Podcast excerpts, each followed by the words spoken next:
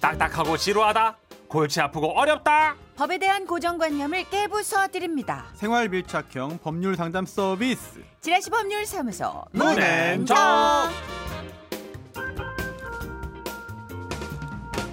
자, 지라시 법률사무소 정혜문 이 시간을 더욱 빛내주시는 분이죠. 손소 변호사와 함께합니다. 어서 네. 오세요. 안녕하세요.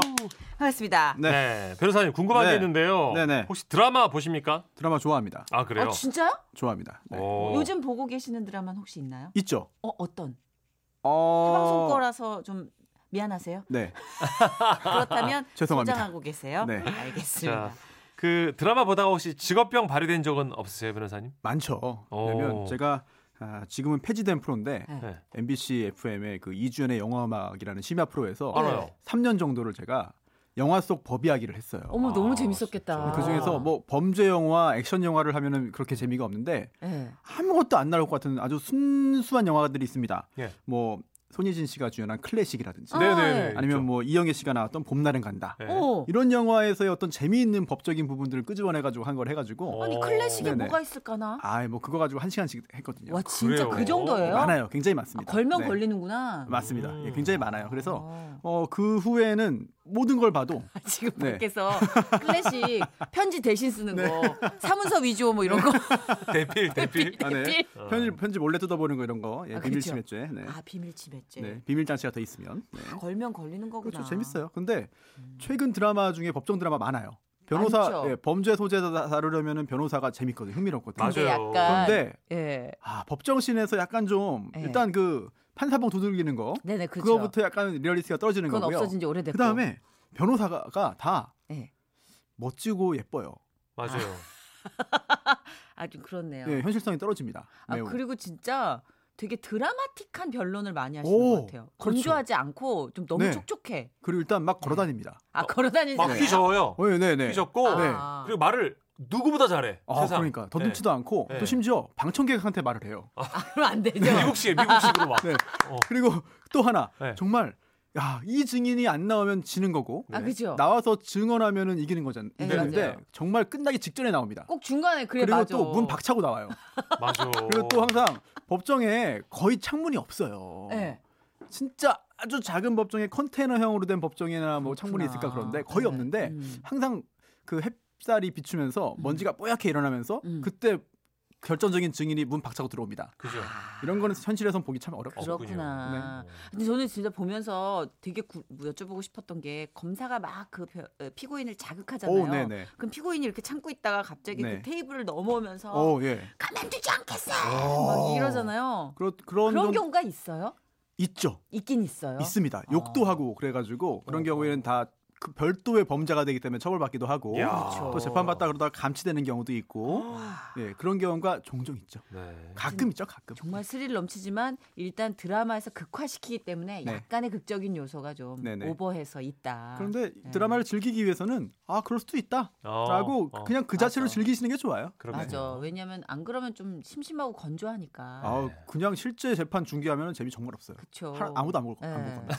아니, 그 드라마에서 아무도 안 변호사가 막 울기도 네. 하더라고요. 네. 감정에 취해서 이렇게. 네 연기인지 진짜인지 모르겠습니다만 네. 아, 하여튼 아 재밌는 정보를 얻었네요. 아, 영화에서도 잡자만 한 시간 동안 법 아유, 얘기를 할 수 있다. 그럼요. 네. 오호 감독들 참고하시길 바라고요. 예. 자 우리 사연으로 들어가죠. 네, 지금은 라디오 시대 홈페이지 게시판에 김명심님께서 남겨주신 사연을 첫 사연으로 만나겠습니다. 김명심님께는요, 지라 씨가 준비한 선물 보내드릴게요. 안녕하세요. 어, 제가 여기 이렇게 글을 남기게 될 줄 몰랐는데. 아까 그분인 것 같아요. 아, 아니에요. 지금 이거 아니, 한 아니에요. 분이 계속 돌려받게 하는 것 같은. 아, 네, 살다 보니까 이런 일도 다 했네요. 아, 다른 게 아니고요. 제가 장롱면허 10년 차였다가 작년 초부터 운전을 시작했는데요.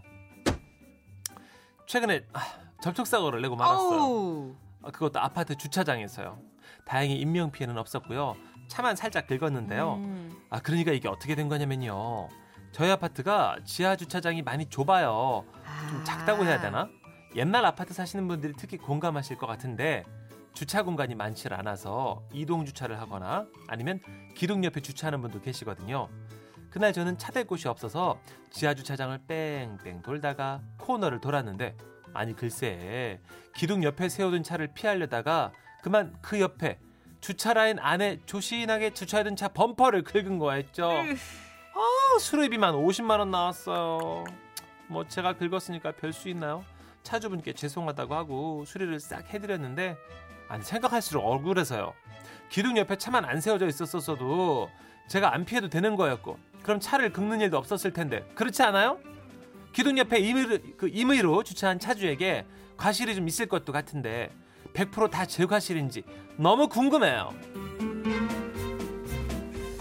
일단은 이게 지금 난 위치 이런 공간 이게 없어요. 어, 저는 딱 상상이 되는데. 아, 그거 안 그려지는 거지. 그러니까 내가 사고를 많이 네.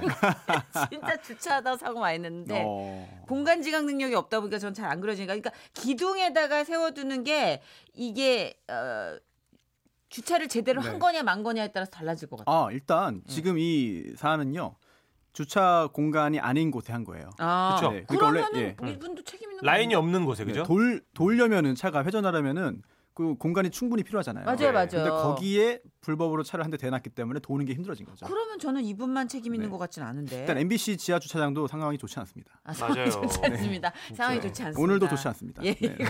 아시죠, 변호사님? 지하 2층, 3층 가면 네. 차가 더 많아요. 어 그러니까요. 네. 계속 돕니다. 그래도 B3 구역을 막아놨다가 요새 어 네, 좀 예. 아, 그래요? 터놓긴 했어요. 그거 굉장히 네. 큰 예, 감사합니다. 정말 감사합니다. 그거는 상황이 감사합니다. 좋아지고 있습니다. 네. 네. 우리가 처음에 MBC 왔을 때 1년 정도는 B3 구역이 막혀 네. 있었어요. 거기가 아. 임, 임원 전용 뭐 이런 식으로 있다가 맞습니다. 사장님이 터줬어요. 어, 역시. 사장님 아. 네. 고맙습니다. 사장님 멋쟁이.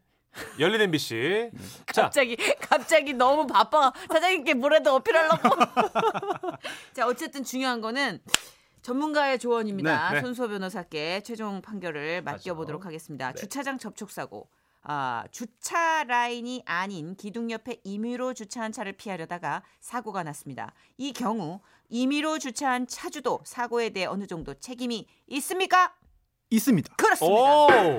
잘 아우, 됐다. 네. 시원해. 어, 네, 정선희 씨께서 오늘도 역시 예. 음. 뭐 딱 감이 좋아요. 일단 딱 느낌으로 딱 처음 말씀하시는 게 정답인 경우가 상당히 많이 있습니다. 제가 뭘 했나요 지금? 했죠. 어, 기억 못 하십니까? 저도 모르게. 네. 저는 뭘 했죠 제가? 아 어, 그거 예. 주차구역이 아닌 곳에 그렇죠. 차를 대는 게, 네. 네, 문제다. 책임이 있어요. 그래서 어, 지금 다행히 다친 사람은 없잖아요. 네.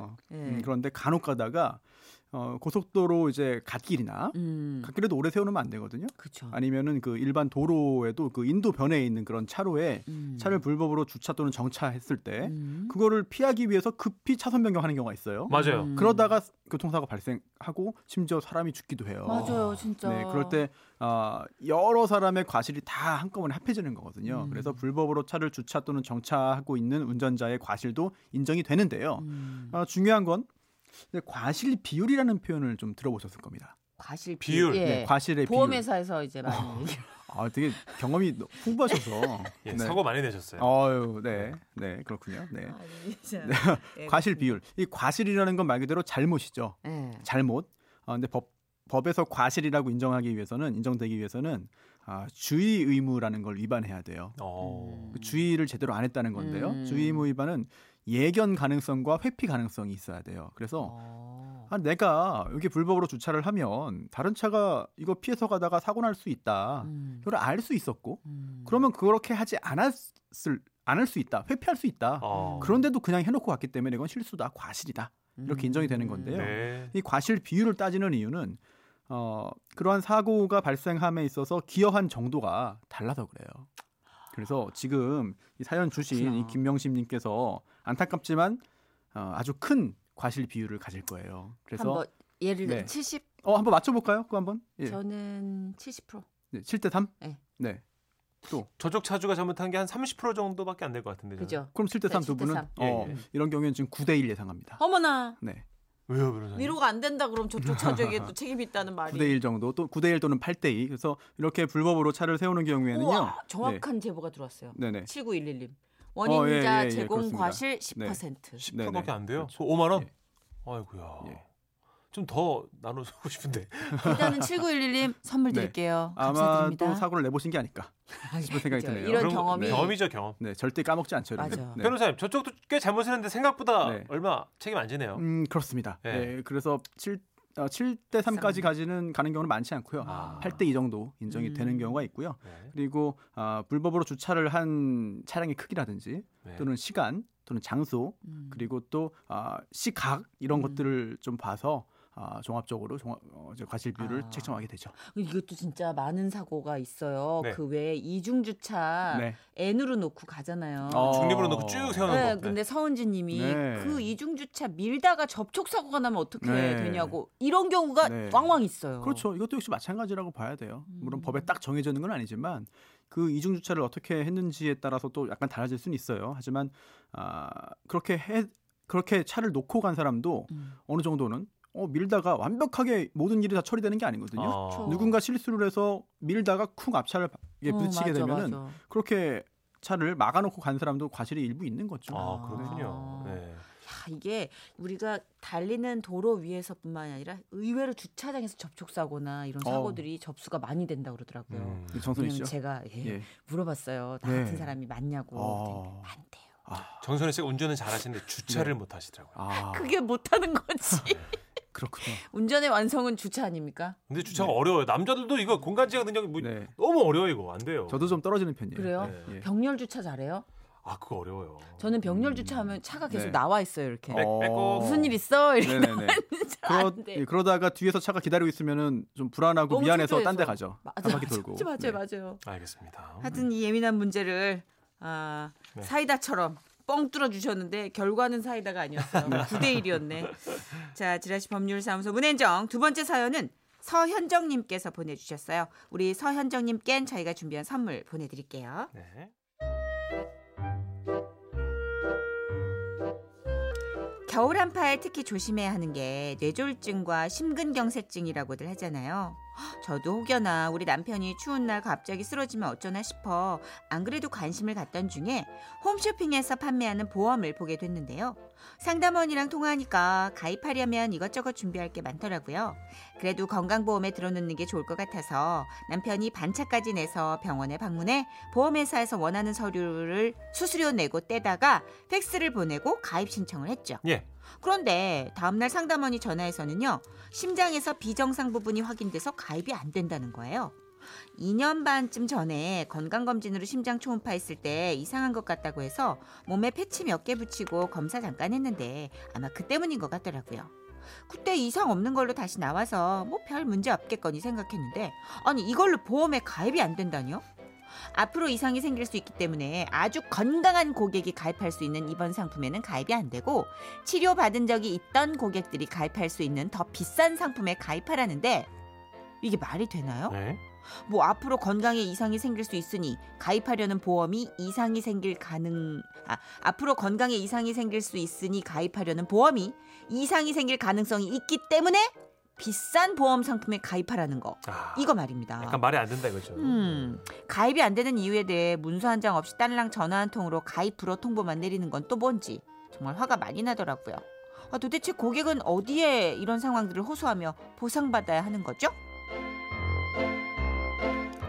자 시간 관계상 어우, 딱 찝찝하다. 단도직입적으로 여쭤볼게요 예. 변호사님 건강검진 재검사를 받아서 이상이 없다는 결과가 나왔는데 보험 가입은 거절됐습니다 변호사님 이 정말 보험 가입이 안 되는 건가요 다시 한번 심사 넣으면 안 될까요 어쩔 수 없다. 아, 찝찝했어. 오, 어쩐지 네. 찝찝했다고. 안돼 어쩔 수 변호사님 없다. 어. 네.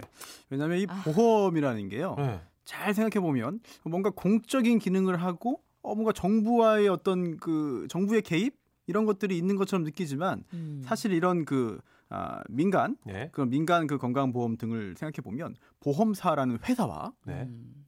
그리고 개인 간의 어떤 계약 체결이에요. 가입 아. 계약이에요. 보험 계약이거든요. 음. 그래서 상대방 계약의 한쪽 당사자인 보험 회사가 음. 어 이제 나는 이거 안 돼. 안 됩니다. 음. 저는 가입 이거 계약 저 체결 안 하겠습니다라고 하면 강요할 수가 없어요. 아 그래요 물론 그 예외적인 경우도 있습니다. 왜냐하면 가입이 강제되는 게 있죠. 바로 자동차 보험. 음. 자동차 보험 같은 경우에도 어, 특정한 기간 동안에 예를 들어 3년에 뭐 3번 또는 5번 사고를 내면 한 보험사에서 인수를 거절합니다. 그러면 아, 그래요. 이거는 보험을 가입 못 하는 거잖아요. 그 보험사가 손해가 생길 가능성이 높으니까. 그렇죠 그렇죠. 그럴 경우에는 그래도 필수적으로 가입해야 되는 것이기 때문에 음. 어, 여러 자동차 보험사가 공동으로 이제 나누어서 인수하는 식의 그 계약이 체결돼요. 아. 어. 그런데 그거는 자동차 보험의 특성이고 지금 이 사안 같은 그런 이 건강 관련된 음. 이런 그 보험은 그렇진 않거든요. 음. 가입이 강제되는 게 아니기 때문에 보험사에서 걱정해서 우려 음. 때문에 안 하겠다라고 하면은 강요할 수는 없어요. 근데 건강 검진해서 정상으로 소견이 네. 나왔다잖아요. 이상 네네. 없는 걸로. 네. 근데 이게 이상이 있으면 어떤 정도 납득할 수 있지만 네. 이건 좀 억울하지 않을까요? 일단 이상 징후를 느껴서 그 아. 진단을 받고 검사한 것이기 그거 때문에 자체로도 네네 보험사에서 그런 걱정을 하는 것이고요. 참 서럽네. 어, 보통 보통 이게 제가 사실 손해보험 중개사 자격이 있습니다. 어? 우와. 아니 이분은 공부를 뭐 평생 저 이렇게 자격증이 하시는지. 몇 개야 변호사님? 네. 손해보험 중개사 자격이 있는데 얼마 전에 자격증으로 부채질하는 거 봤어요. 여덟 개 모아가지고. 이게 예. 대략 약 한 5년 정도 지나면 이거를 또 없는 셈 쳐줘요. 그런 어, 경우가 있어요. 5년 동안 건강했으니까. 네, 음. 심장 관련해서 그리고 아이고, 또 참. 어, 심장 부분을 빼고 음. 그 부분에 대해서는 만약에 이런 질병이 발생해도 이거는 뭐 보험금 지급 안 하는 조건으로 음. 이렇게 그 다른 것만 이제 다른 부분만 아하. 가입하는 경우도 있고요. 네네네. 그리고 또 지금 이 사연에도 있지만 이거 가입하려면 비싼 보험 상품에 가입하라라고 하는데 음. 그것도 해결책일 수 있어요. 사실 음. 아. 네. 보험료가 조금 더 높은 그런 상품에 가입하는 것도 사실 음. 방법이 방법이 될 수 있고요. 그렇죠. 우리가 원하는 네. 게 목, 어, 보장받는 거라면 그죠? 음. 그렇죠. 그렇죠. 네, 네, 어쨌든 그렇습니다. 혜택이 중요한 네. 거니까 과정이 조금 부, 부담이 되더라도 못 받는 것보다는 낫다 이거죠. 음. 근데 이거는 억울하지만 어쩔 수 없는 케이스네요. 네네 보험사도 회사고 음. 계약 당사자 그렇죠. 민간 영역이기 때문에 아, 우린 조금 네, 당연하죠. 내고 많이 보상받고 싶은데 또 네. 보험회사에서는 그렇게 안 해주려고 네 그러네요. 왜냐하면 네. 에이, 뭐 어쩜 우리가 조금 내고 많이 보상. 아, 저는 그래요. 저는 조금 내고 많이 보상받고 싶은데.